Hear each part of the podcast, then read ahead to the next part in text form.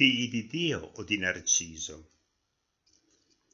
Corpo scattante, depilato, muscoloso, affascinante, selfie a manetta con la propria immagine truccata e inviata subito agli amici, mandata possibilmente in mondovisione.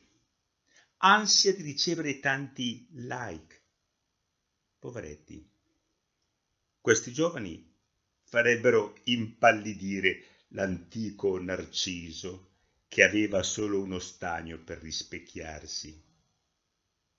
Giovani che non si accontentano di essere immagini di Dio, vogliono far colpo a ogni cosa sui coetanei.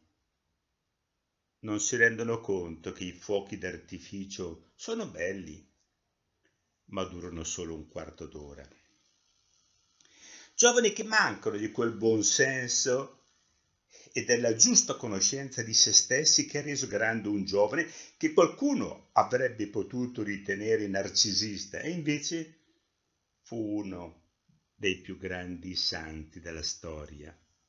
Mi riferisco a San Carlo Borromeo.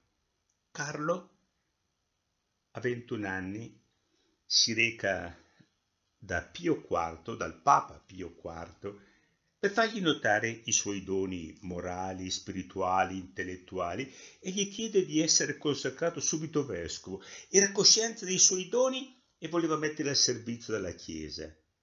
Quindi non prete, ma subito vescovo. Data la sua giovane età, per farsi notare, vive di ostentazione nei primi anni della sua vita episcopali.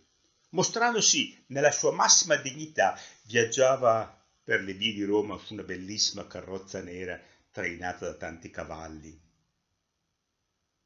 Dopo quattro anni della sua consacrazione episcopale muore l'arcivescovo di Milano e il vescovo Borromeo suggerisce al Papa che quella diocesi deve essere sua, mentre continua a svolgere l'ufficio di segretario di Stato. È nominato cardinale a 25 anni e cosa fa? Appena giunto nella sua arcidiocesi a Milano, libera l'episcopio di tutte le suppellettili, le dona ai poveri, si mette il cilicio, digiuna due volte a settimana, visita tutto il nord Italia e la Svizzera per far applicare i decreti del Concilio di Trento. Muore di stenti a 46 anni. Qual era il suo motto episcopale? Humilitas, humilitas in grande e sotto aveva scritto humilitas alta petit, cioè l'umiltà aspira all'alto, ma non per farsi servire, ma per servire.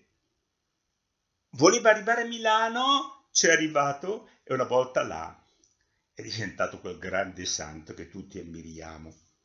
E fu innalzato agli onori degli altari. Una delle motivazioni, la sua umiltà l'ha spinto a diventare tanto grande per essere utile in tutto ai più poveri. Fu narcisista in gioventù? Non penso. Non narcisista ma cosciente dell'obbligo di non buttarsi via e di lavorare molto per mettere a disposizione degli altri i doni ricevuti.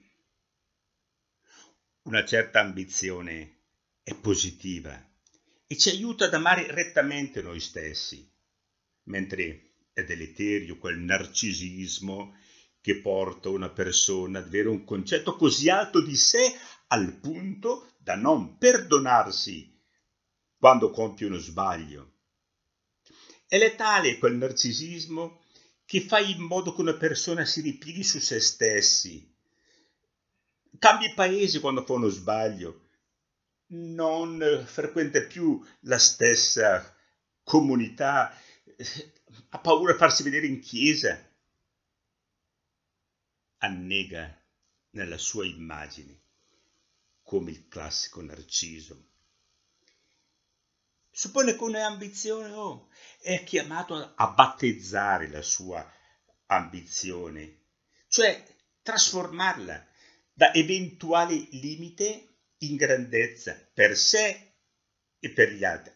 Se io sono ambizioso, cosa faccio? Battezzo la mia ambizione pregando molto, studiando molto, preparandomi, scegliendomi un lavoro che non sia alienante, aggiornandomi continuamente, non facendo selfie al corpo, ma allo spirito, guardandomi dentro e facendomi aiutare da tutti a progredire in sapienza, età e grazia. Queste le premesse per diventare come San Carlo Borromeo, umilmente fiero dei doni che Dio gli ha dato e che lui ha messo a disposizione dei fratelli più bisognosi.